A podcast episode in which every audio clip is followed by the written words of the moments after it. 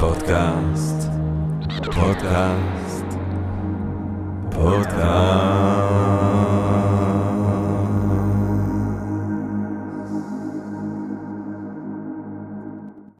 טוב, אה, גבירותיי ורבותיי, ברוכות וברוכים הבאים לפודקאסט של Think and Drink Different, פודקאסט למי שאוהב לחשוב ולשתות. אני ג'רמי פוגל, ואנחנו רוצים קודם כל להודות לסמסונג נקסט תל אביב, קרן השקעות בתוכנה בשלבים מוקדמים, שמאפשרת לנו להקליט את הפודקאסט ממשרד שלה בשרונה כחלק מתוכנית התמיכה בקהילת החדשנות והיזמות הישראלית.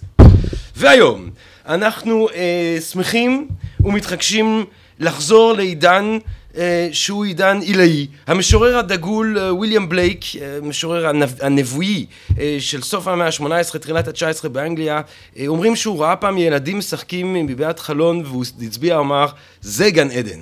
ואותו ויליאם בלייק גם כותב אה, בשיר המדהים האלמותי הזה, אה, אה, The auguries of innocence, the child's toys and the old man's reasons are the fruit of the two seasons, או בעברית, אה, בינת זקן, משחק הטף, פרחי אביב ופרי הסתיו. יש משהו שהוא משותף, כן, אה, לעיסוק הדמיוני כשאתה ילד, לעיסוק המרהיב, לעולם האינסופי שאתה נחשף אליו כשאתה ילד, לבין הפילוסופיה שהיא אה, נוצרת מפליאה על אה, עצם היש. אפילו אולי יש לומר שלרוב יש משהו שהולך לאיבוד, שיש את הפליאה הזאת אולי באיזושהי צורה יותר אצל הילדים בתקופת הגן עדנית, התום הבליקית, אה, מאשר יותר אה, מאוחר, לפעמים לצערנו זה הולך לאיבוד. ובעצם היום אנחנו הולכים לדבר על החוכמה העילאית שישנה אה, בעולם הזה, אה, או אולי אצל המבוגרים שלא שכחו את הגאונות הילדית שלהם ושכותבים לילדים. ספציפית אנחנו נדבר על ספרות הילדים, על פו, על אליס אה, ועל הנסיך הקטן. וכדי לנהל דיון על הדבר הזה, אה, אנחנו בעצם אה, שמחים, מתחגשים, מתכבדים סוף סוף לארח כאן את דוקטור דוקטור יש לומר, כי זה דוקטור אה, כפול, כן? חיים שפירא, שהוא דוקטור למתמטיקה ודוקטור להוראת מדעים, אה, והוא בעיקר ידוע לציבור אה, בגלל ההרצאות הרבות והמרתקות שלו, אה, אה, הספרים הרבים שהוא כותב, אחד מהם, הספר האחרון אם אני לא טועה, Eight Lessons on Infinity, עכשיו עושה שפטים באמזון אמריקה וקנדה, הוא שם ממש ב Top of the Pops, כאילו, מספר אחד אפילו. אבל זה רק ספר אחד מיני אה, רבים וטובים וגדולים, אה, וחלק מהעיסוק הקלידוסקופי אה, והאוקיאני של התודעה, התודעה הזאת של חיים שפירא, שהוא באופן מובהק הצליח לשמר את הפתיחות ואת הדמיון הילדית, היא ספרי ילדים, ולכן כדי לדבר על אליס בארץ הפלאות, כדי לדבר על הנסיך הקטן, כדי לדבר על פו הדוב, אנחנו מארחים כאן היום בפודקאסט את דוקטור דוקטור חיים שפירא. שלום רב. שלום רב ביותר. אני כל כך מתחבר למה שאתה אמרת, כי זה לא רק ויליאם בלייק.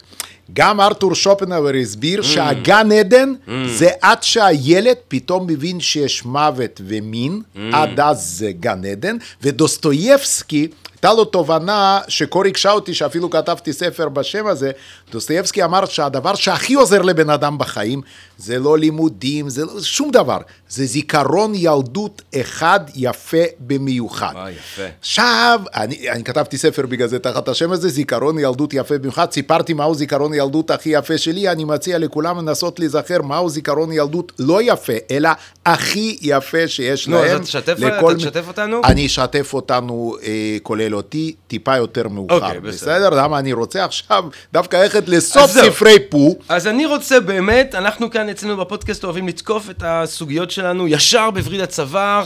אה, מה חיים שפירא, מה דוקטור דוקטור חיים שפירא, אנחנו אה, המבוגרים יכולים ללמוד מאותו אה, דובונצ'יק אה, חביב פו. פו. אז תראה, קודם כל אני אלך לסוף. יאללה. למה, אתה יודע, במתמטיקה יש שיטת פתרון בעיות שנקראת מן הסוף להתחלה. הספר השני, בית בקרן פו, איך הוא מסתיים? שכריסטופר רובין צריך ללכת לבית הספר. Mm. וזה כל כך עצוב, זו סצנה קורעת לב, כי כולם יודעים שזה לא טוב בית הספר. Mm. שלושת הסופרים שלנו, א' א' מילן, לואיס קארול ואנטואן סנט אקזיפורי, לא אהבו את הרעיון של בית הספר. לואיס קארול אפילו מתבדח. הוא אומר, איך אומרים שיעור באנגלית? Lesson, נכון? איך מתחילה המילה lesson? less, נכון? מה אומר? מה, מה אתה עושה בבית הספר? כל שיעור אתה מבין lesson, less, יכולת הפליאה שלך, lesson, less, יכולת לשאול שאלות מעניינות, lesson, less, הכל lesson, less. לא מקום טוב זה בית ספר, שדרך אגב יש גם את הסרט הזה של אה, אה, גלדוף, בוב גלדוף, החומה שהוא עשה על פי Mm. החומה של no education, בדיוק. כן. שאתה רואה כל הילדים מגיעים לבית הספר, כל אחד לבוש אחרת, מתנועה אחרת, מדבר אחרת, ואז הם עוברים מין מטחנת בשר כזו, וכולם יוצאים אותו דבר זה עוד. מהדהד סצנות של כן, רוסו, לא של יודע, הטבע, כן, צריך כן, לתת לילדים די- הטבע. משהו שם קורה- חינוך הורס, קורה לא טוב. שבא טוב באופן טבעי. כן, אבל פרו, מה זה הוא יכול ללמד אותנו הרבה? קודם כל יש לו אתיקה מהממת, היא גם מאוד קצרה. אתה יודע, נגיד שפינוזה השקיע באתיקה. פרו הדוב השקיע כנראה בלחשוב, אבל כתב רק שתי מילים. שים לב, כולם בסדר. זהו, זה סוף האתיקה שלו, אני גם אזכיר למי שלא יודע מתי הוא אומר את זה. ליער הגיע טיגר.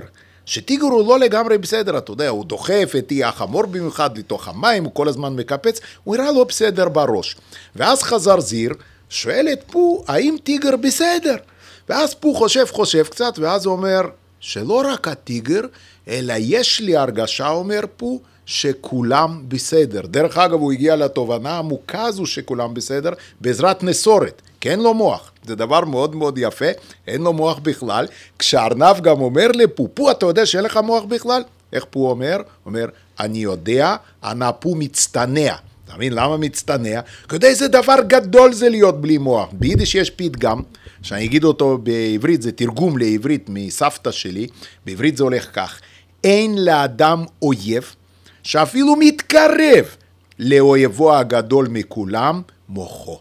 כל הזמן שדוד איזה דאגות הוא מפיל עלינו, לא יודע מה, אפילו ענייני עושר.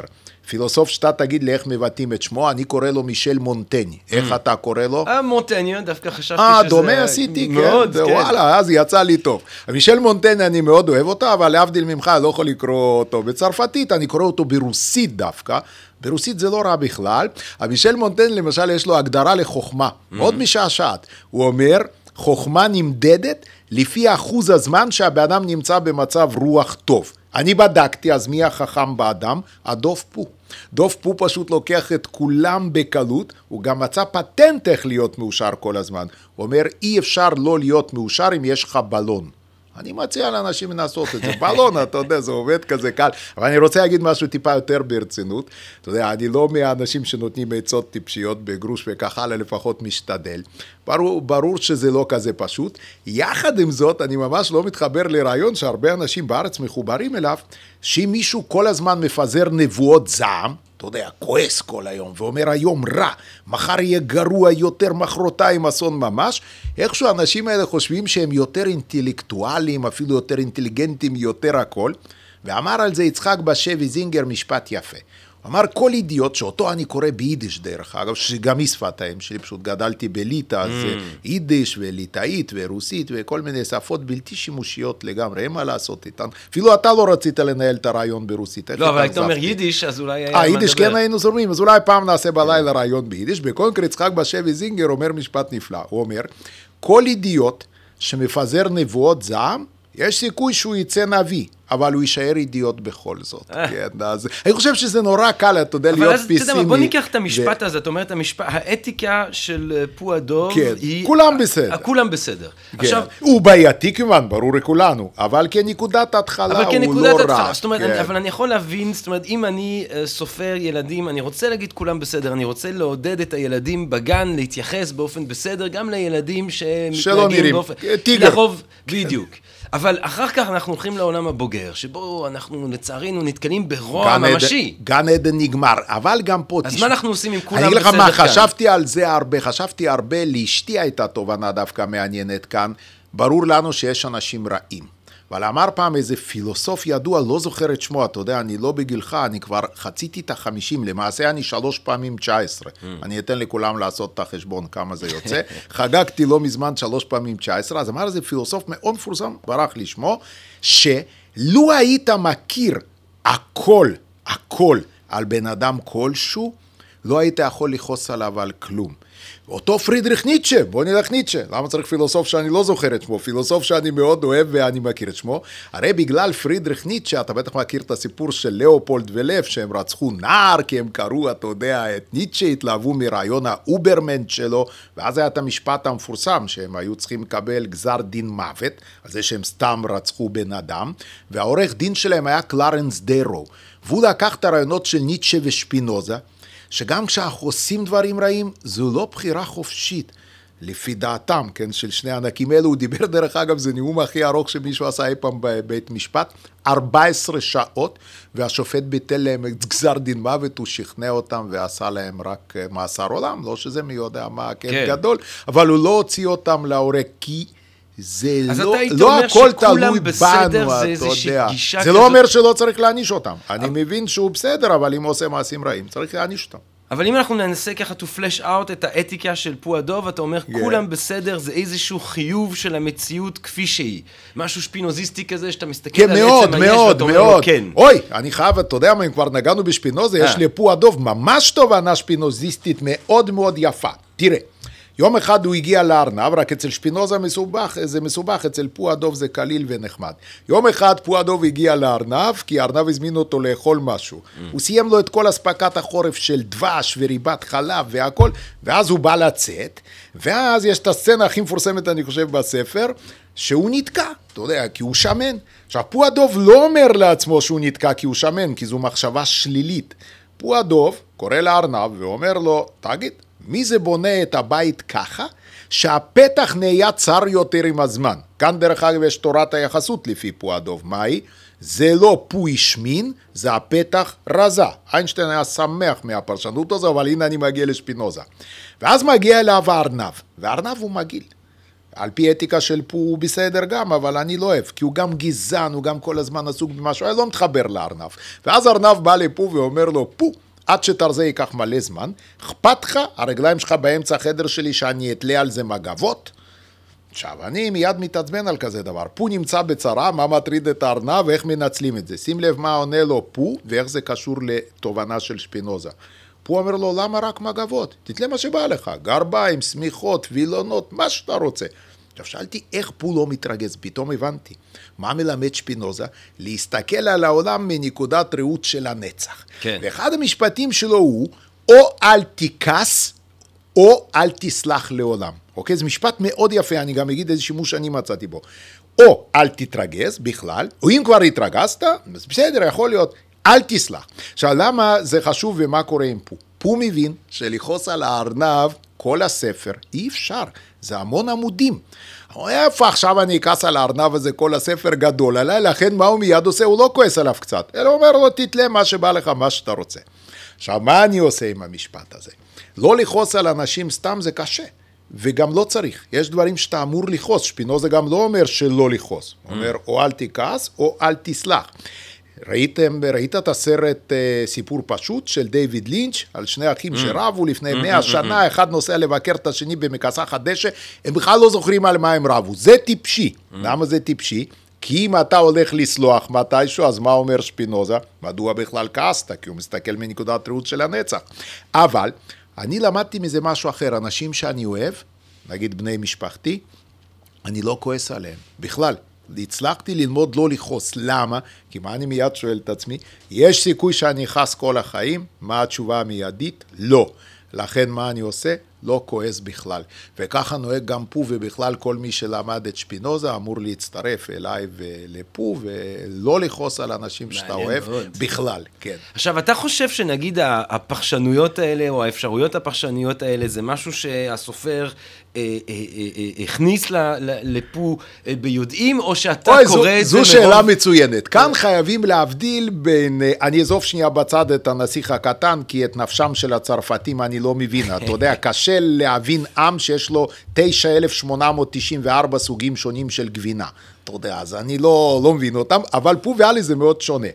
אצל פו כנראה הכל מקרי, אבל mm-hmm. זה גאוני. Mm-hmm. אצל אליס אני יודע שרוב הדברים לואיס קארול הכניס לא במקרה, ואני אתן אחר כך דוגמאות, אלא הוא ממש חשב על זה, שאל אנשים. למשל, איך אני יודע שבפו זה מקרי?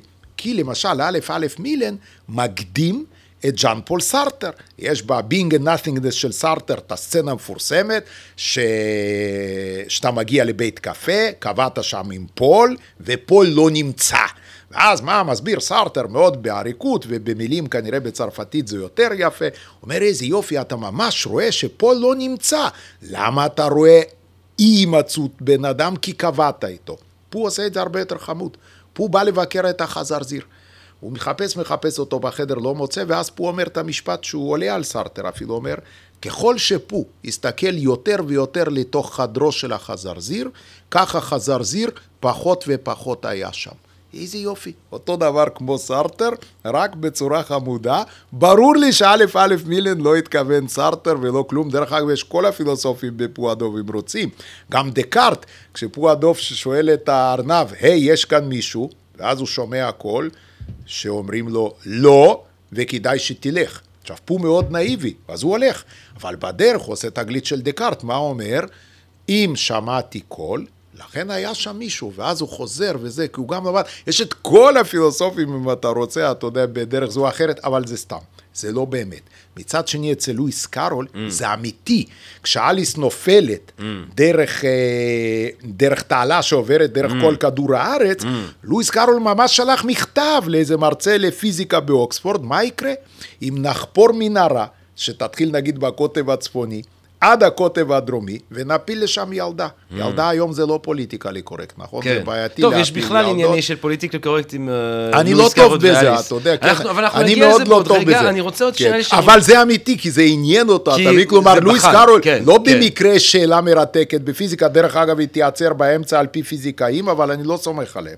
אני, מה שלא ראיתי במו עיניי, עד שלא זרקו ילדה, וראיתי אותה נעצרת באמצע, לא מאמין להם בכלום. במהרה ובימינו. כן. אני רק רוצה, אה, אחד מהדברים שפו, או אחד מהכיוונים שלוקחים את פו אליו במהרה, זה לטאואיזם גם.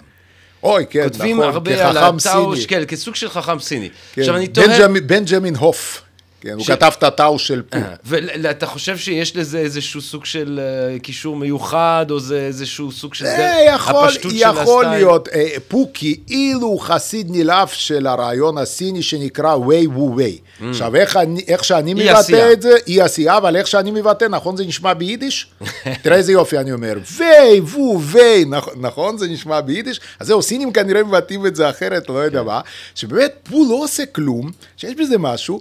אבל הכל מצליח לו, הוא כן. עושה, אתה יודע, מה, הוא אומרת, יוצא הרעיון- למסע, הוא מצא את הזנב של אי הרעיון, החמור, הרעיון נכון, הטאואיסטי הוא כן. בעצם של טאו, זאת אומרת בסינית הדרך, כן. המציאות בהתהוותה, אה, ובעצם האידיאל הוא ל- ל- ל- להיות בהרמוניה עם הדבר הזה, ובאי עשייה אתה פשוט עושה זרימה. ספונטנית מה כן, שקורה, כן, הוא וככה לכאורה פה אה, חי שזה ההפך מהארנב.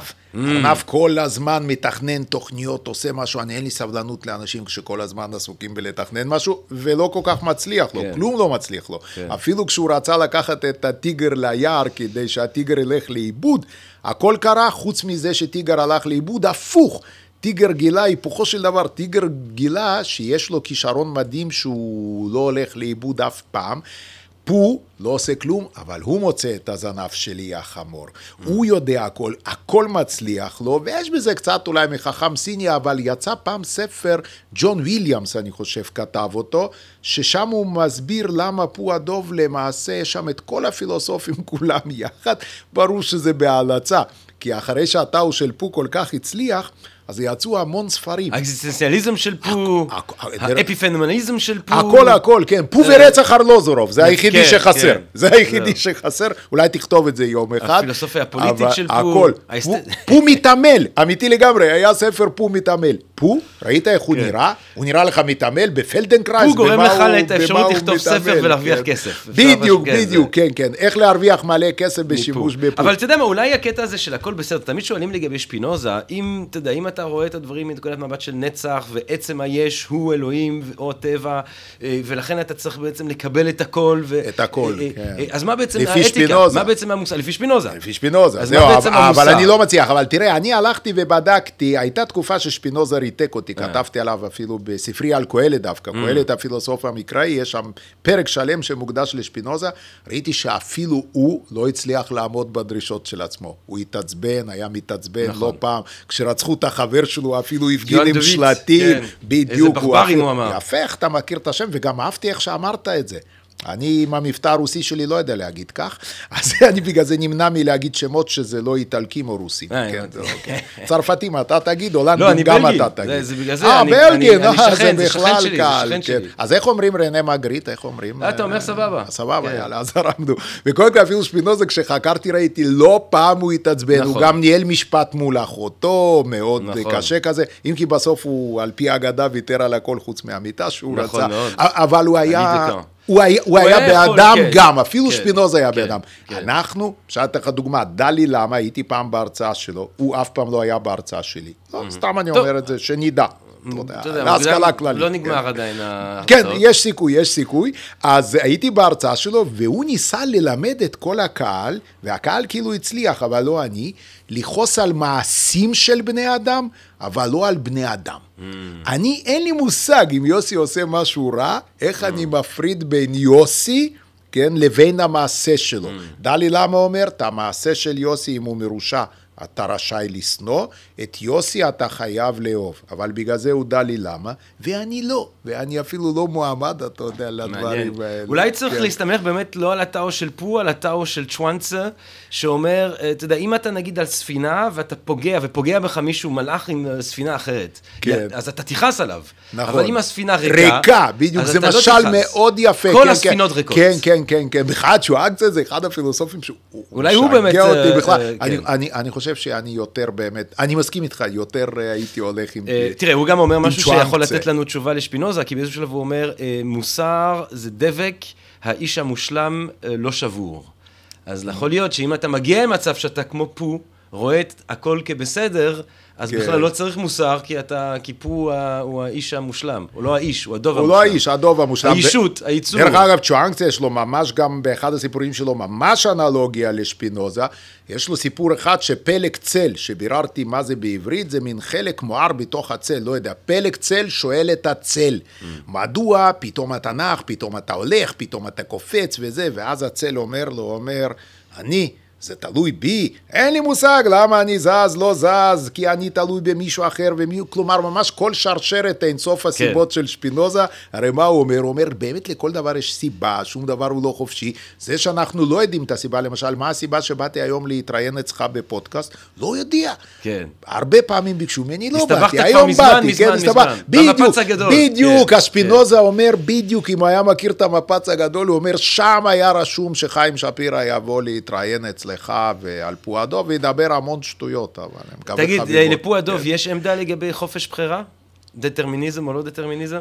וואו, על זה אני אפילו לא חשבתי, לא יודע, אבל אני כן יודע שיש לפו הדוב מתמטיקה משלו. Mm. אז מאוד ייתכן שיש לו גם פילוסופיה משלו. אני אסביר על המתמטיקה משלו. תראה תרגיל, שאתה לא תדע לפתור אותו בחיים, כי אף אחד לא יודע חוץ מפו. יש לפו 15 חביות עם דבש. אוקיי. הוא אכל אחת. כמה כן. נותר? 15. זה מתמטיקה חדשה, כמה דבש שהוא לא אוכל, כמות הדבש במזווה שלו אינה משתנה. זו מתמטיקה נפלאה, תאר לעצמך זה מה שיקרה לך בבנק. נגיד כן, ירצו לא, לפתות נכון. אותך שתעבור נו, לאיזה אז בנק, כדוקטור למתמטיקה, ויגידו לא משנה אתה- כמה אתה אתה מבזבז, מסביר את היתרה ה- שלך לא משתנה. זה ילדות, זה הגן עדן של ילדות. תחשוב איזה כן. דבר יפה, הרי כשאנחנו ילדים, שום דבר לא נגמר לנו. יש, אתה נכון. יודע, אתה כריסטופר רובין, א' א' מילן, שהם תמיד ממלאים את הדבש והכל, ואז פתאום יום אחד, הופה, זורקים אותך לעולם, והכל משתנה. טוב, אם אמרת אה, מתמטיקה, אז אנחנו אה, לצערנו נאלצים להיפרד בכאב רב מפו ולעבור לאליס. לאליס, כן. למה כשאנחנו אומרים את אליס אנחנו אומרים גם את מתמטיקה? אולי תסביר מיד. יש גם מיליון ספרים על המתמטיקה. אני אספר לך אפילו איך אני נהייתי מרצה. שדרך אגב זה מקצוע שאני המצאתי, ואני חושב שכל המרצים צריכים לשלם לי תמלוגים. זה קרה לפני כ-35 שנים. באוניברסיטת תל אביב ביקשו ממני לעשות כרגע הם. כולם משלמים תמלוגים לתובל, אז אולי... אה, וזה חבל מאוד, אז יכול להיות שאני אה, אאסוף הכל מתובל. ישירות. כי, כי זו המצאה שלי. איך המצאתי את זה? בעקבות לואיס קארול. מה קרה? ביקשו ממני באוניברסיטת תל אביב לעשות הרצאה לתורמי האוניברסיטה. אתה יודע, זה כאלה שיש לוחית עם שמם, Mm. בכל, על קיר פה ועל קיר שם. אמרתי, על מה אני אעשה הרצאה? אני אז הייתי מומחה למשוואות דיפרנציאליות חלקיות ותורת ההסתברות. אמרתי, אנשים לא יתרמו יותר לעולם אם אני אדבר על זה. אמרו לי, תעשה מה שאתה רוצה, והייתי אז מאוד זוטר, הפילו את זה עליי. פתאום צץ לי רעיון. אמרתי, לואיס קארול היה מתמטיקאי. הייתי בור ועם הארץ, לא ידעתי שיש לזה כבר מיליון פרשנויות.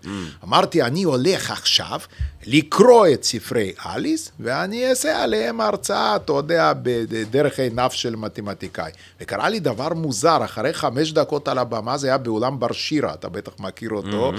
אחרי חמש דקות ידעתי, אני לא רוצה להיות מתמטיקאי יותר, אני רוצה להיות מרצה, זה נורא מצא חן, מצא חן בעיניי. אבל אליס, יש שם כל הזמן מתמטיקה, לפעמים בגלוי, לפעמים אתה לא רואה את זה, אבל זה מתמטיקה. למשל, אליס שואלת שאלה, לאן נעלמת השלהבת בסיום בעירתו של הנר? עכשיו, אנשים שהם נורמליים, לא שואלים שאלות טיפשיות כאלה, כן? אתה יודע, זה כמו לשאול לאן נעלם החור של הבייגל לאחר שסיימו לאכול את הבייגל. ואדם נורמלי לא טרוד בזה. מתמטיקאים, לא רק שאנחנו טרודים בזה, אנחנו המצאנו מקצוע שלם שנקרא טופולוגיה, שעוסק בדיוק בשאלות האלה. דרך אגב, התשובה היא... החור לא נעלם, רק הבייגל. יש לי בבית מלא חורים, אתה יודע, של כל הבייגלים שאכלתי, הם כולם שם. מה זאת אומרת, מה ההיגיון של התשובה הזאת? סיפור, זה מסובך. זה הצרה של המתמטיקה, אבל אני כן אגיד מה, משהו יש. איזשהו מצב שאתה מסביר את זה באופן שאפשר לא, בערך להבין? לא, זה אחת לא. הצרות של מתמטיקה, אבל אני כן אגיד במה זה קשור. שסטיבן הוקינג מנסה להבין איך נברא העולם, כי זה כן קצת, אולי אני כן יודע קצת להסביר. דווקא גם את זה. הרי מה קורה? עולם נוצר מכלום. והחור של הבייגל, משהו נעלם שכאילו היה. ומה קרה כאן? אז זה אותו מקצוע שנקרא טופולוגיה, יש לו פשוט כל מיני סוגים, טופולוגיה אלגברית, טופולוגיה דיפרנציאלית, שד יודע מה, בקיצור, דברים נורא מסובכים, ש- כשמתמטיקאים מנסים לענות על שאלות אה, שאיש אה, נורמלי לא לואיס שואל קארול בכלל. היה מודע לתחום הזה, כן, טופולוגיה? כן, כן, דבר הוא היה מתמטיקאי, הלוגיקאי, יש אפילו סיפור יפה על זה, שהמלכה ויקטוריה, אחרי שהיא קראה את אליס, אז היא ביקשה שיביאו לה את הספר הבא שהאיש הזה יכתוב, וזה היה לוגיקה סימבולית. אה, לא דווח אם היא קראה את הספר מההתחלה כאילו, עד הסוף. זהו, לא ברור, זרמה, כאילו. לא ברור מה עשתה שם, אם כי, אם כי לואיס קארול, וזה אני למדתי המון ממנו, גם כשהוא כותב על מתמטיקה, הוא מנסה לעשות את זה משעשע. למשל, אליפסה, מי זו אליפסה? אז יש במתמטיקה הגדרות, לא אצל לואיס קארול. אצל לואיס קארול אליפסה זה מעגל שהזדקן. אתה יודע, הוא הזדקן, אה. הוא נהיה ככה כבר, אתה יודע, והוא לא מצליח להתיישר. כן, כן, הוא תמיד כותב ככה, כדי שאצלו רופאי שיניים שלא אוהבים ליצנים, ושט יודע איזה דברים, בלאגן אחד גדול. אז תן לנו עוד קצת מתמטיקה מאליס. תן הנה, בבקשה. אה, למשל, סיפור מדהים באליס, שזה בדיחה שרק מתמטיקאים מבינים, שדרך אגב יש הרבה כאלה, בגלל זה היום הקהל העיקרי שקורא את ספרי אליס זה לא ילדים, כן, זה לא ספר, מה ילדים? ילדים זה מתמטיקאים. למשל, יש קטע שהארנב, שכל המסיבת התה המטורפת היא כולה, כן, אבל כולה מתמטיקה, אז הארנב אומר לאליס, תשתי יותר יין. אבל אליס מסתכלת, אומרת, אבל אין בכלל יין, איך אני אשתה יותר? אז הוא אומר לה, הנה, בגלל זה לא אמרתי לך לשתות פחות. כי אם אין, אז אי אפשר לשתות פחות. אבל אם אין, אז אפשר להגיד לשתות יותר, כי אתה יודע שאפס הוא המספר החיובי שהוא הכי קטן שיש. או, עוד קטע מדהים, פתאום חשבתי קטע יותר יפה. אליס והמלך עומדים לצד הדרך, ואז אליס אומרת, אני חייב להגיד את זה באנגלית, המבטא שלי הוא כה כבד שאני אתרגם לעצמי, בסדר? אז uh, הם עומדים לצד הדרך, ואז אליס אומרת, I see nobody on the road. ואז המלך מסתכל עליה בפליאה והערצה ואומר, מה? To be able to see nobody and from that distance? עכשיו, מה הבדיחה המתמטית שיש פה? יש חוק שככל שהדבר קטן יותר, יותר קשה לראות אותו, נכון? נגיד אם אני אומר אני רואה את הבניין ממול, זה לא מפליא אותך, כי גם אתה רואה. Mm. אם אני אומר אני רואה אישה בחלון בקומה השלישית, אתה אומר גם אני רואה. עכשיו אם אני אומר לך אבל שאני רואה שיש לה עיניים סגולות, mm. אז כאן אתה מתחיל להיות קצת מופתע, כי את זה אתה כבר לא רואה. Mm. ואם אני מספר לך שאני רואה את המבנה המולקולרי של האישון שלה, כאן אתה אומר, שפירא הוא איש מיוחד במינו, אף אחד. ואני אומר לך, אני רואה את הלפטונים, את הקווארקים, אתה עולה על השולחן, מוחא לי כפיים, מדהים, אבל אני רוצה להמשיך להדהים אותך. אה. עכשיו, ברגע שהגעתי לחלקיק הכי קטן, אז מה עוד יותר קטן מזה? כלום. ואני אומר לך, אני לא רואה כלום. ואז במקום שאתה יודע... אני רואה כלום. בדיוק, אני רואה כלום, זו שאלה, אני רואה כלום, ואז, אתה- אתה מבין למה באנגלית זה יותר כן, טוב? כן, כן. I see nothing. ואז במקום שאתה תשתגע לגמרי, דווקא זה לא מפליא אותך. אתה יודע איך מתמטיקאים קוראים לזה? הם קוראים לזה אי רציפות בנקודת האפס. אי רציפות בנקודת האפס. כל מי שרוצה להתחיל עם בנות, זה המשפט שאני מתחיל. אה, הנה. ותמיד אני אומר, מה שיש כאן זה אי רציפות בנקודת עכשיו, האפס נשוי איזה 40 במרחבים ספרביליים מתחיל עם למחצה. אה, נכון, אשתי מכירה את השטויות האלה, כן? בכל מקרה, בכל מקרה, הנה, אתן לך דוגמה משירה זה אפילו. המתמטיקה של חיים. אתה כן, אפשר להיות אה, נשוי 40 נכון, שנה. אבל ו- אה, מי כן. שלא נשוי יכול לנסות להרשים בנות אז רגע, איך-. זה עובד, האי רציפות? רגע, הנה, תראה בשירה למשל, אה. למה באפס, באפס הכל נשבר? אפס הוא שובר החוקים הידוע, למשל, אתה רוצה למצוא חרוז, לאיזושהי מילה באנגלית, נגיד queen, מלכה, כן, אוקיי? כן. אז אתה יכול לנסות כל מיני מילים, twin, win, מה שאתה רוצה. אבל ברור שהחרוז המושלם הוא למילה queen, זה queen. כי מה ההבדל בין queen ו queen? אין הבדל, ההבדל הוא אפס. ודווקא במקום שאנשים יתלהבו איזה יופי של חרוז מצאת, הסתכלו עליך במין, תגיד, אתה נורמלי? זה מה שאתה מביא לנו? למה? ברגע שההבדל הוא קטן זה חרוז יפה. כן, queen ו twin זה יפה, queen, win. אבל queen queen, ההבדל הוא אפס, אין אפס בכלל, זה אי רציפות בנקודת האפס, הכל נשבר. אפס שובר את כל החוקים. בנקודת כן, האפס. כן, אה, זהו, תזכור את זה. למה האפס שובר את כל החוקים? כי הוא מספר מאוד מיוחד, דרך אגב, הוא באמת מספר מיוחד, לא רבים יודעים, אבל לא היה אותו המון זמן, עד נכון. שמי המציא אותו זה קל לנחש, מההודים. למה? הרי כל הרעיון של הבודהיזם והכל, אתה יודע, זה שוניית, הרקע, אין- ההודים החליטו שלדבר לא קיים, הרי מה זה אפס? אין כלום. למה שיהיה סימן למה שאין? זו הייתה הברקה של ההודים, כלומר הספרות שלנו זאת הן אומרת, אין ערביות. אפס ביוון אבל- הקלאסית, לא, לא, לא, לא. אין יא- אפס ב... יוון העתיקה, פיתגרס בכלל לימד עם ג'ולות על הים, אתה לא תאמין, כן. אתה יודע איך הוא הגיע למה שהוא הגיע בלסדר אה, ג'ולות, אבנים קטנים, אתה טוב, יודע, אפשר על הים. ל- לצייר כן, משולש ישר זווית על החול. עזוב אפילו פיתגרס, אני אגיד לך יותר מזה, תחשוב על רומא. כן. אתה מכיר את הספרות הרומיות? זה נורא. X, איי, כן. איי, איי, איי, איי, איי, איי, ווי, ווי, ווי, איי, איי, איכס, כן. איכס, איכס, איכס. זה עוד. יותר יידיש מהסיני. הכי יידיש שיש, כן. אבל תאר לעצמך, עכשיו אתה צריך להכפיל 127,496 ב-9,018. איך עושים עם הספרות הרומיות? אי אפשר. ההברקה הערבית של המספרים שאנחנו מכירים, עם תוספת האפס, שלאירופה הביא את זה פיבונאצ'י, המפורסם מהסדרה, לא תמיד אנשים יודעים עד כמה זה שינה את פני ההיסטוריה. פתאום אבל האפס אנחנו עוזר יכולים לנו כי אנחנו לעשות יכולים דברים. להפוך 1 ל-10 ל-100 ל-1000 בדיוק, בקלות. בדיוק. זה מבטל את כל הרעיון הרומי. מה-? היית אומר על המספר הזה כמספר? אה, הוא אי קיום? הוא... הוא- אה, אני אגיד לך מה, אני הייתי אה, מסתכל על שני המספרים אולי הכי חשובים במתמטיקה, זה אפס ואין סוף. וזה אחד בדיוק ההפך, אה, ההפך מן השני. בבית הספר למשל, יש צנזורה, אז מה אומרים לתלמידים? אסור לחלק באפס, נכון? אתה יודע, אוי ואבוי, מה יקרה? אתה יודע, צונאמי בנמל תל אביב. אפשר לחלק באפס, צריך רק לדעת בדיוק מה מחלקים ואיך, וגם יודעים מה התשובה, אין סוף. אני אסביר אפילו איך. נגיד אני מחלק שבע בעשירית. כן. אז מי שזוכר קצת בית ספר, לחלק בעשירית זה כמו לכפול בעשר. כן. כלומר, שבע חלקי עשירית זה שבעים. עכשיו אני מחלק שבע במאית, אני כל הזמן אלך למספר קטן יותר, כן. אז שבע חלקי מאית זה שבע מאות. כן. שבע חלקי אלפית זה שבעת אלפים. שבע חלקי מיליארדית זה שבע מיליארד. שבע חלקי אפס זה אין סוף. הם ממש, אחד זה בדיוק ההשתקפות של השני, וזה שני מספרים הכי מוזרים. בגלל זה טרחתי לכתוב ספר, בדיוק הזכרת, אתה לא יודע איך אני גאה שהוא מקום ראשון. ב, ב, לא שיוצא לי מזה משהו חוץ מכבוד, אבל כבוד זה דבר אומרת, חשוב. אם זה מספרים ראשון באמזון... לא, אבל זה לא בכללי, זה ספרי מתמטיקה. מי קורא ספרי מתמטיקה? אתה יודע, אולי לואיס קארול היה קונה את הספר שלי, אבל הוא מת, עשה דבר טיפשי, מת מזמן, אז, אז הוא לא זכה לקרוא את הספר שלי. אבל כתבתי ספר שלם על אינסוף, עכשיו שאני מפטפט איתך, אולי גם אפס ראוי לספר, בטח מישהו כתב כבר, אני אבדוק את זה. כן. כשאני אסיים פה נבדוק מה קרה עם אפס. האפס. כן, ספר תראה, חשוב. כן, עשית... עכשיו, אה, בוא נחשוב עוד על אליס. אתה, אנחנו דיברנו קצת על אליס ועל רגעים מתמטיים באליס, והוא באמת איש מתמטיקה, זה הגיוני שיהיו... כן. יש אבל זה לא רק באליס מתמטיקה, יש אתיקה, שם- יש שם באליס, כל נושא. אה, אה, אה, אה, תשובות לשאלות קיומיות, כמו שדיברת, על וואו. תפיסות אתה אתיות שאפשר לקחת מפה. כן, אליס זה מאוד מעניין. תראה, מה שקורה באליס, ושמו לב לזה אנשים רבים, זו לא תובנה שלי ולא כלום, שאין באליס אף גיבור חיובי. אף גיבור חיובי, כלומר כולם, כולל אליס מאולי- עצמה? אה, אה, אני לא יודע, אבל נגיד מכל האנש, האנשים, כל הדמויות שהיא פוגשת, אין שם גיבורים חיוביים, אולי חוץ מהביר הלבן, גם זה בספק.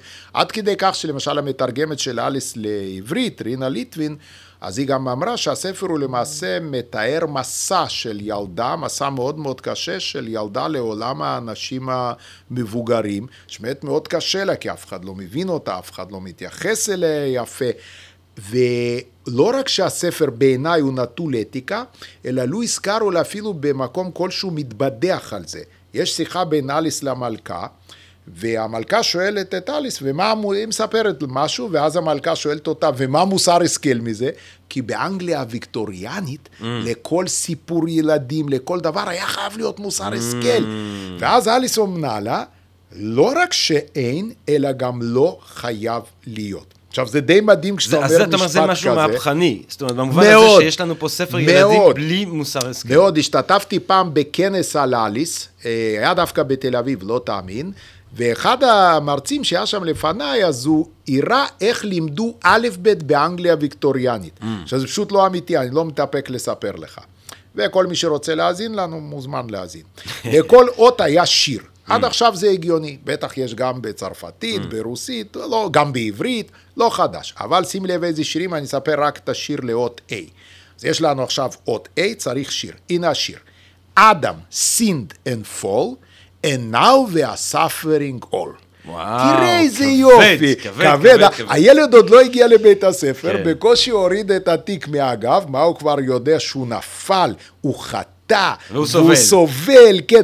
א' ב' הולך ונהיה מפחיד יותר. קצינים בסיירות מובחרות פורצים בבכי בעוד די. אף אחד לא קרא אחרי זה, מי יודע מה מתרחש שם.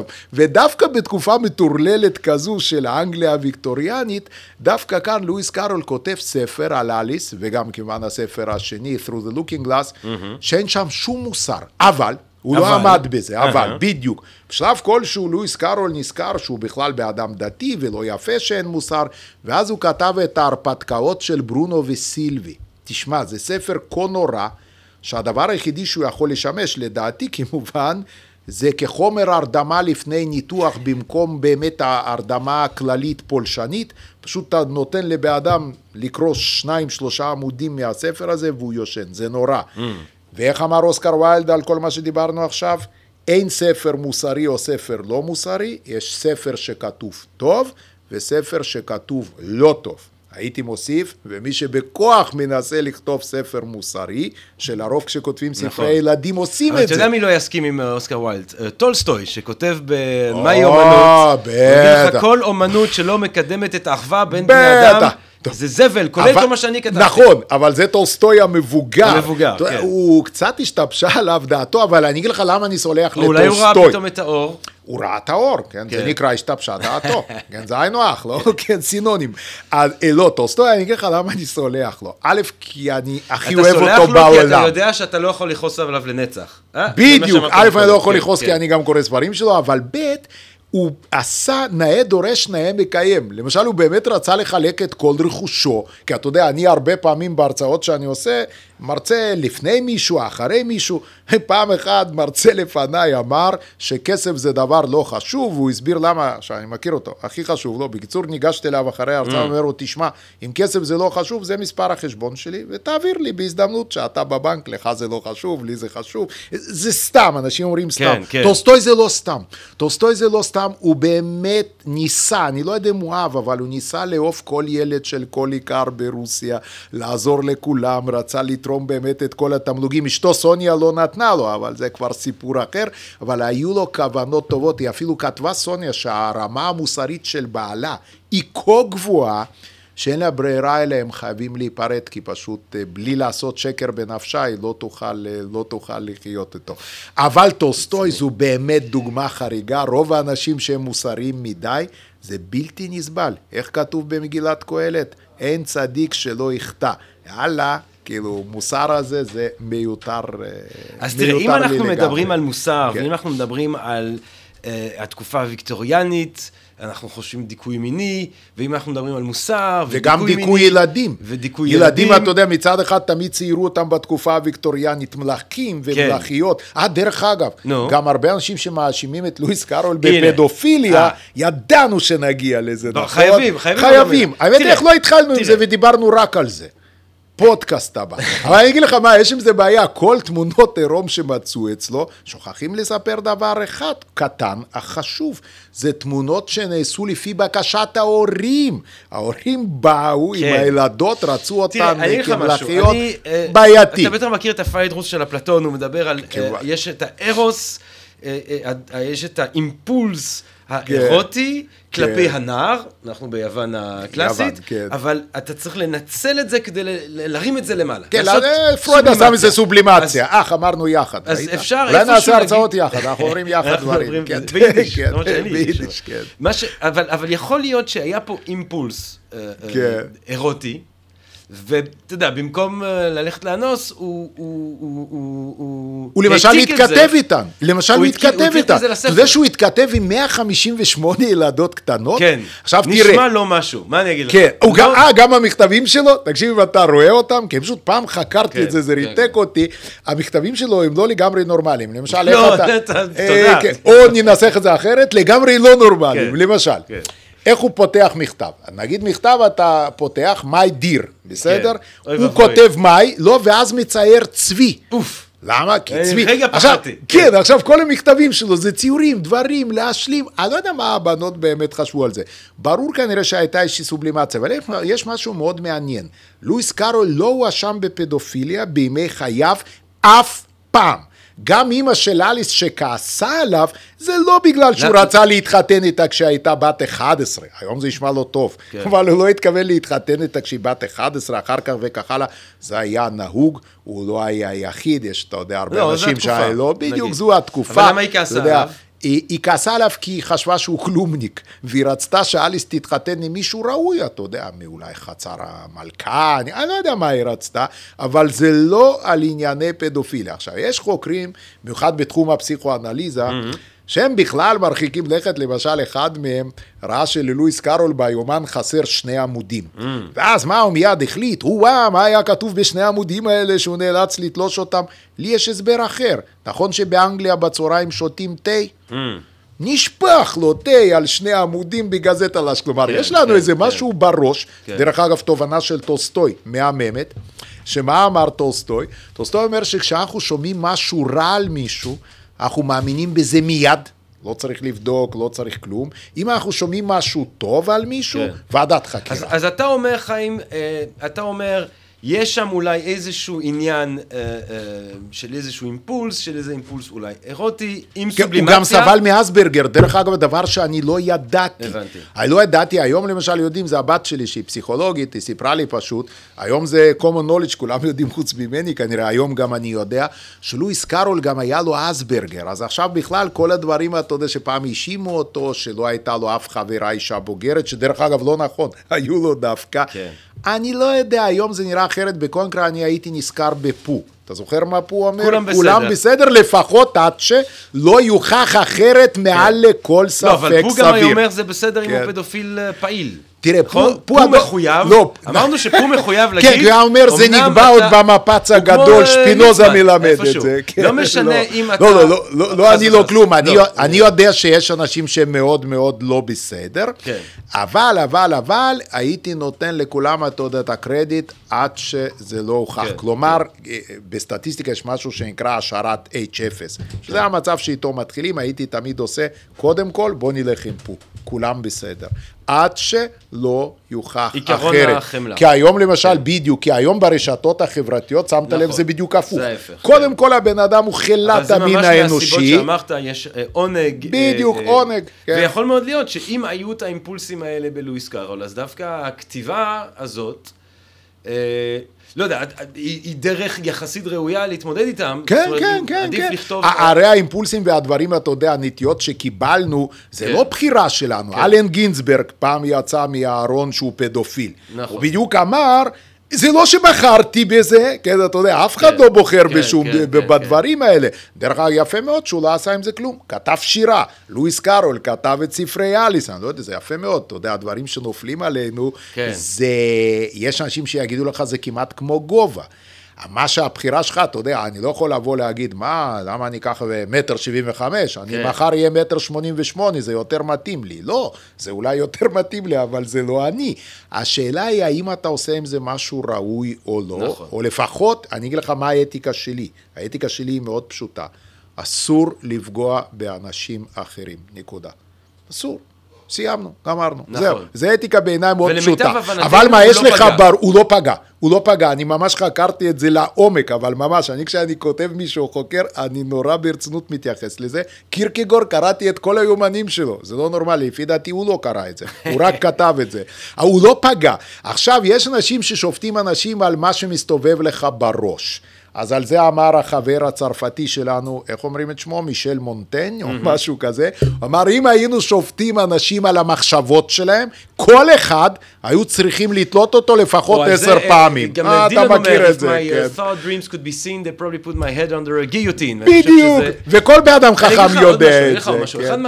אם מדברים על ספרי ילדים, אחד מהמכות שאני כתב, אני גדלתי, אמנם קראתי אותם בפלמית, אבל את הספרים של רועל דל. רגע, פלמית זה שונה, זה בין הולנדית לצרפתית או. מה זה? לא, אה. זה כמו, זו אותה שפה, זה בריטית-אמריקאית. פלמית כן. הולנדית אותה שפה, מבטא שונה. אבל אה, הייתי קורא את רואלד דאל. כן. ולצ- וכל כך כאב לי ללמוד שהוא היה אנטישמי. אה, אוי, זה קרה לי עם כל כך הרבה אנשים. זה כל כך כאב. כל כך הרבה אנשים. אבל זה לא מוריד מהערך של הספרות. של הספרות, גם לא בעיניי, אתה יודע, זה לא... דרך אגב, הטובים שבהם, שמספיק חכמים, ידעו לשנות את דעתם. למשל, אני חושב, הדוגמה הקלאסית, והנה אנחנו חוזרים אליו שוב, זה לב טולסטוי. Mm. לב טולסטוי היה אנטישמי במובן הכי בזוי של המילה, לא ידעתי. ועם הגיל, בספר שלי באנגלית שכתבתי על קהלת, שנקרא The Wisdom of King Solomon, שזה שונה מהספר שהוצאתי בישראל, אני למה? מעניין, מה מה עשית שונה? החכמתי. אתה יודע, חייתי עוד איזה עשר שנים תחת השמש, והבנתי כל מיני דברים שקודם לא ידעתי, לא סתם, וגיליתי דברים שלא ידעתי. למשל, מצאתי מכתב של טולסטוי לאיזה עיתון אנגלי, שהוא משבח את העם היהודי, תקשיב.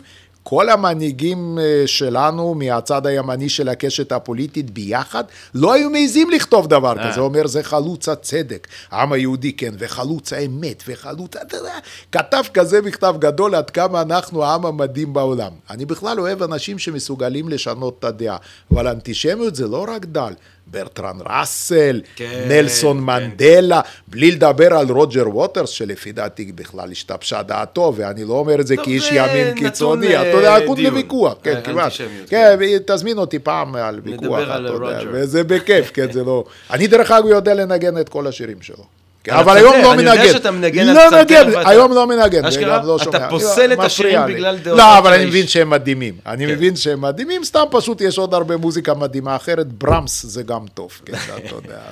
ברמס לא היה אנטישמי? רק שנהיה או. אם נתחיל מלחינים, אני חושב האנטישמי הגדול מכולם היה. מוס... לא וגנר, מוסורסקי. הוא ניצח אפילו את וגנר וזה לא קל. לא, זה לא. תחרות רצינית. רצינית, זה כמו שאני אגיד לך, מישהו רץ יותר מהר מיוסיין בולט. אתה תגיד, לא יכול להיות, ואז אני מראה לך, כן, ואז אתה מופתע. מוסורסקי, אני חושב שהיה גם שופן, היה לפעמים שואל אם יש יהודי בקהל, ואם יש יהודי בקהל הוא לא היה מנגן, אתה יודע, בכלל אם נתחיל, אתה יודע, להפסיק להאזין למוזיקה, אתה יודע מה, אני מתחבר אליך, אני אתחיל להאזין לרוג'ר ווטרס. כי אם נעשה את הכלל הזה שאם מישהו אנטישמי לא נאזין לו, אוי אוי אוי. כן. יש את הרבה ילכו, אני- הר- אני אני הרבה עושה חרם כן. אישי על היידיגר. אני חושב, יש אנטישמי, ואז יש לתמוך... ויש היידיגר, שזה מה-. זה מתחת לאנטישמי, איזשהו- זה מגעיל כן, ממש, זה כבר נכון. כזה הגזמת. ו- זה כבר לא בטוב טעם. ודע לך, פעם אחרי פעם. ניסיתי לקרוא את הפילוסופיה שלו, וסיפור חייו היה מפריע לי ממש כן, זה קשה, להתרכז. זה קשה. קשה. תקשיב, קשה. חיים, אני רוצה לשאול אותך משהו. כן. דסין-מואה המוטון, עוד פעם, עוד פעם. תצייר לכבשה. אה, מי יודע איך אומרים את זה לי כבשה. בצרפתית? אוי, אני חייב לשאול אותך, אתה אה. בטח יודע. הרי בעברית יש שני תרגומים. שכשמופיע הציור הזה של הכובע, שלמעשה זה לא כובע, אלא זה נחש נחש שבעלה פיל, נכון. אז בעברית פעם מתרגמים את זה נחש בוע, ופעם נחש בריח. מה זה בצרפתית? אני לא בוע, יודע, יצא לך? זה בוע. נחש בוע? כן, כן. כן, כן. אז זהו, אני לא... אם אני עכשיו, on top of my head, כן, שאומרים כן, אז. זה נראה לך בוא, אז זהו, אני, אני לא יודע. אני בכל מקרה, אה, אנחנו כמובן עם הנסיך הקטן, הנסיך הקטן של אנטואן דה... סנט אקסופרי. בדיוק, איזה מזל שאתה אמרת את השם, כי אני מבטא את זה לא נכון. למה. אתה דווקא אמרת את זה נכון כן, מקודם? אז כן. בכלל טוב. אני יודע לכתוב נכון בעברית, זהו, אה, זה מספיק. אה, אני חושב שהנסיך הקטן זה הכי לא ספר ילדים. כלומר, אם נעשה דירוג, פו הדוב, אפשר לקרוא בו כספר ילדים לכל דבר, והוא ספר ילדים מדהים, אפשר גם למצוא שם דברים מעבר לזה. אליס זה ספר לילדים, נקרא לזה מיוחדים, אתה יודע, מוכשרים, ששמים לב לכל החידות, משחקי שפה אה, ומתמטיקות. זה כבר להורים, שימו לב, תקנו את זה לילדים אם אתם כן, רוצים כן, אולי כן, להפוך כן, אותם כן. למיוחדים. להפוך למיוחדים. דרך אגב, גנבת לי את העצה שאני נותן בהרצאות שלי על אליס, כן, כי הוא ספר מטורף, במובן הכי יפה שיכול להיות כן, למילה כן, מטורף, אבל הנסיך הקטן, אל תקנו את זה לילדים, אל תיתנו את זה לילדים, אל תיתנו לילדים להתקרב לספר הזה. לא. כן, אני לא מבין איך הוא ספר ילדים. אני קראתי אותו בתור ילד, שוב פעם ברוסית, אני לא יודע, אולי חוויה, אתה יודע, בצרפתית שונה. כל פעם השתעממתי, הוא גם עצבן אותי בכי. אני כזה, היא בוכה, הוא בוכה, עוזב אותה, לא עוזב אותה, לא יודע. אני רק אחרי גיל 40, הבנתי שזה ספר פואטי, מאוד מאוד מרשים, בגדול בכלל על אהבה וקשייה, בכלל, אתה יודע, לא. ובאמת על הדבר המאוד מאוד חשוב בעיניי, הרעיון של תצייר לי כבשה, של יכולת הפליאה. Mm. אחד הדברים המדהימים אצל ילדים, יש לי עכשיו נכדה דרך אגב, שזה מדהים כי אני בן 24. אני לא יודע איך קרה לי דבר. התחלת מוקדם. נכון שאני נראה אפילו פחות כן. מ-24? חשבתי שאתה בן 17. זהו, אתה לא- לא רואים את זה. אתה לא כן. זכית בחידון התנ"ך, אני יודע מה? כן, לצעירים ממש. כן. כן. אז אתה רואה איך ילדים, הכל מפליא אותם. אתה יודע, ילד יכול לקחת שני מכסים של סיר, לדפוק יום שלם לעשות רעש עד שיבוא שכן, כן. וזה מדהים אותו.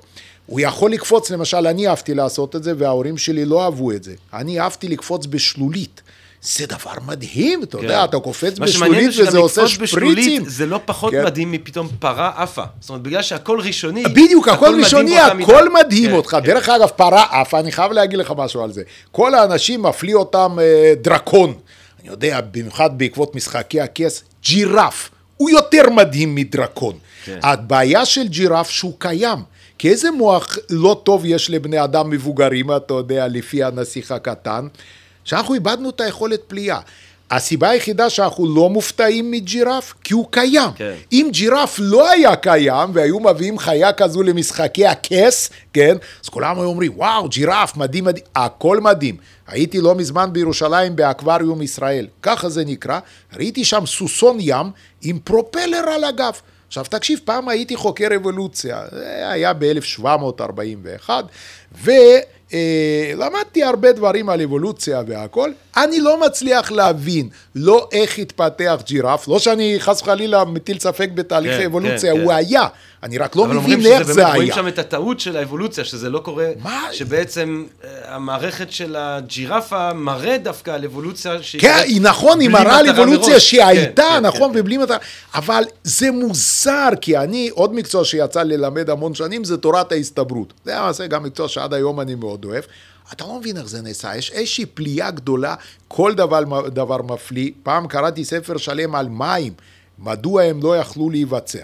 ואני חוזר כאן חזרה, וזה אחד... מים? מים, כן, מים לא יכלו להיווצר. כלומר, כולנו יודעים שהם קיימים, כן? כן. אבל זה נס גדול מדי. עכשיו, הדור היום, למשל, בגלל שיש, הדור היום זה אני מתכוון אליך, אנשים כן. שהם צעירים ממני, שזה קשה, כי אני 17, לא יודע בין כמה אתה שם וזה, מצווה, אבל כלום. לא מפליא אתכם. כן. אתם נגיד רואים סמארטפון, כן, מה, הגיוני שאני אפתח אותו, אראה מה כן. תובל עושה באמסטרדם.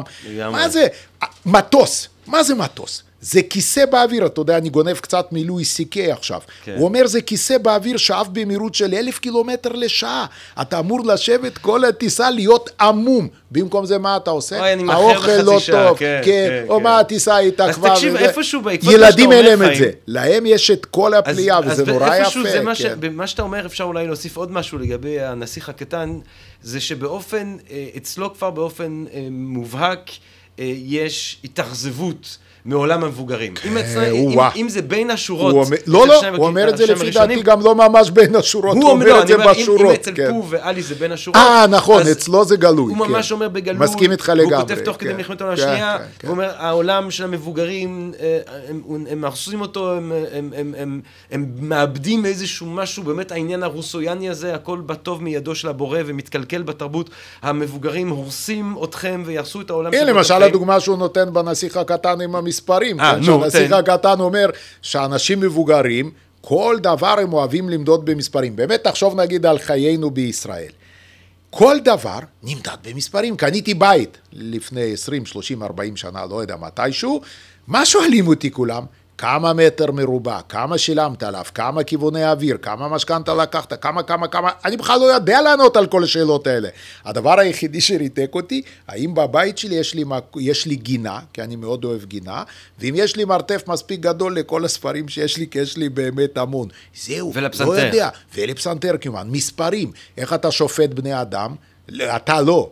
אבל אנשים אחרים, אתה יודע, מי יודע מי הם, כמה הוא מרוויח, כמה יש לו, כמה דברים, כמה לייקים, היום יש בכלל עוד מספר שאנטואן סנטקזיפורי לא יכל אפילו לדמיין כן, אותו, כן. כמה לייקים קיבלת. הוא יעשה עוד פלנטה עם פייסבוק. כן, אתה כן. זוכר את איש הכוכבים שקונה עוד ועוד כוכבים ועוד ועוד כוכבים כדי, בשביל מה? כדי לקנות עוד יותר כוכבים, ובסוף מה עושה עם זה?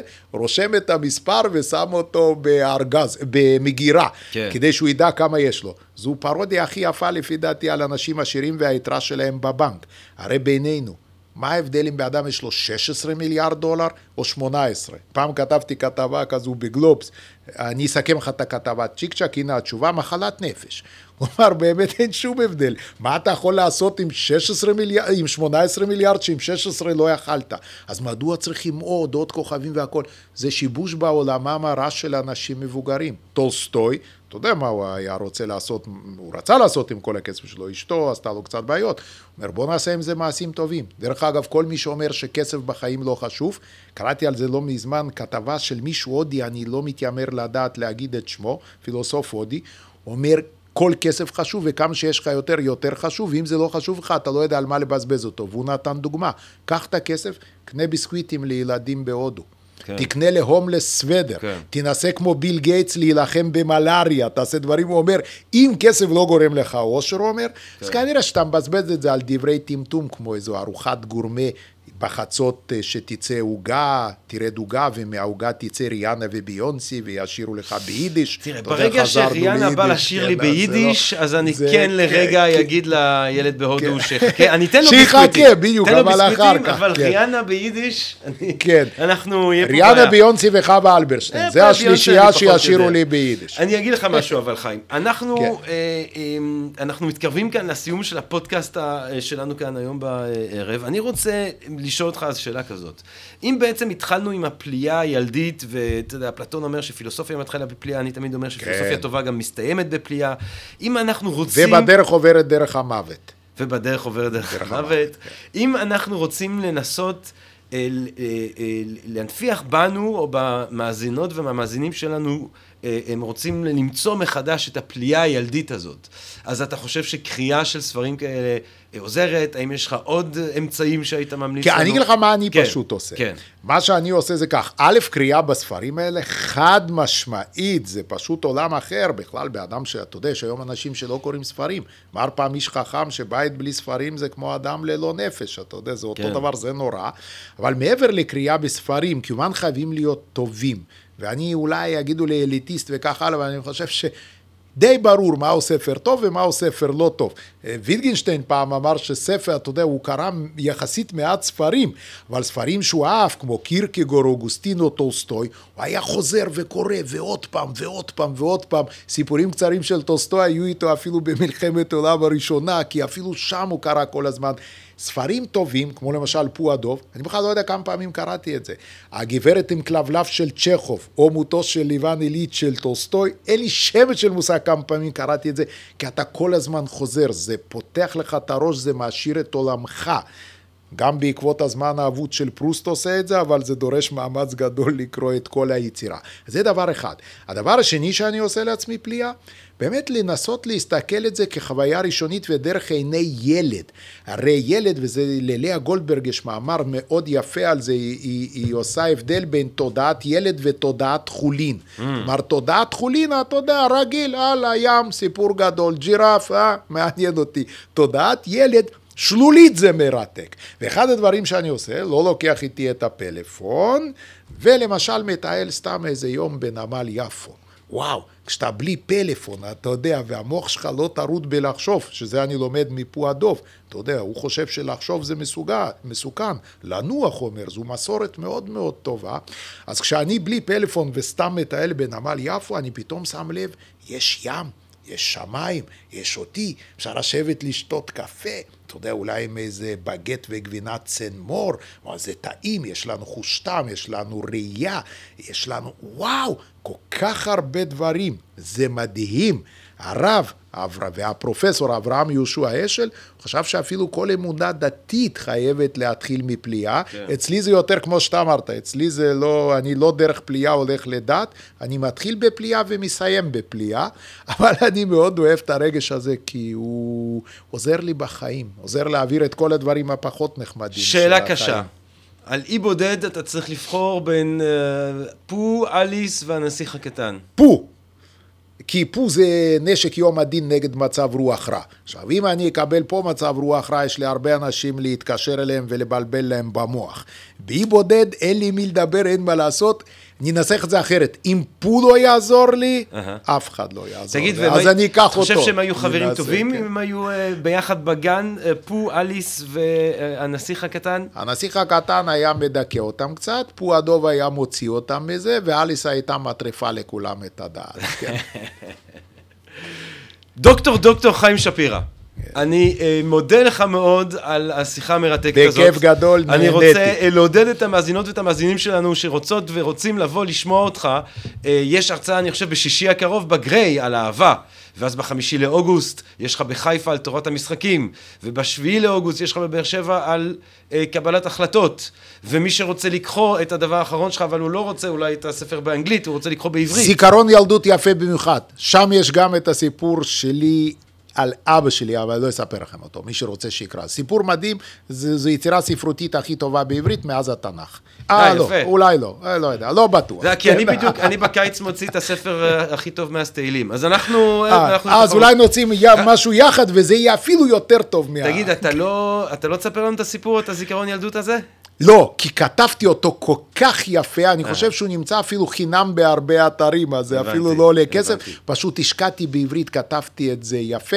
ככה נקרא הסיפור, הסיפור עצמו כשם הספר, זיכרון ילדות יפה במיוחד. אולי אני אשים אותו היום בפייסבוק. אז אתה יודע מה, אנחנו אה, נבוא ונקרא אותו אצלך בפייסבוק. דוקטור דוקטור חיים שפירא, תודה, תודה רבה לך תודה ולמאזינות בכיף. ולמאזינים שלנו, אני מקווה שנהניתם מאוד מהפודקאסט הזה, ואני מודה אתכם אה, לבוא ולשמוע את שאר הפרקים שכבר הקלטנו, ואלה שעוד בעזרת השם נקליט בהמשך. תודה רבה לכם, ונשתמע. פודקאסט, פודקאסט, פודקאסט.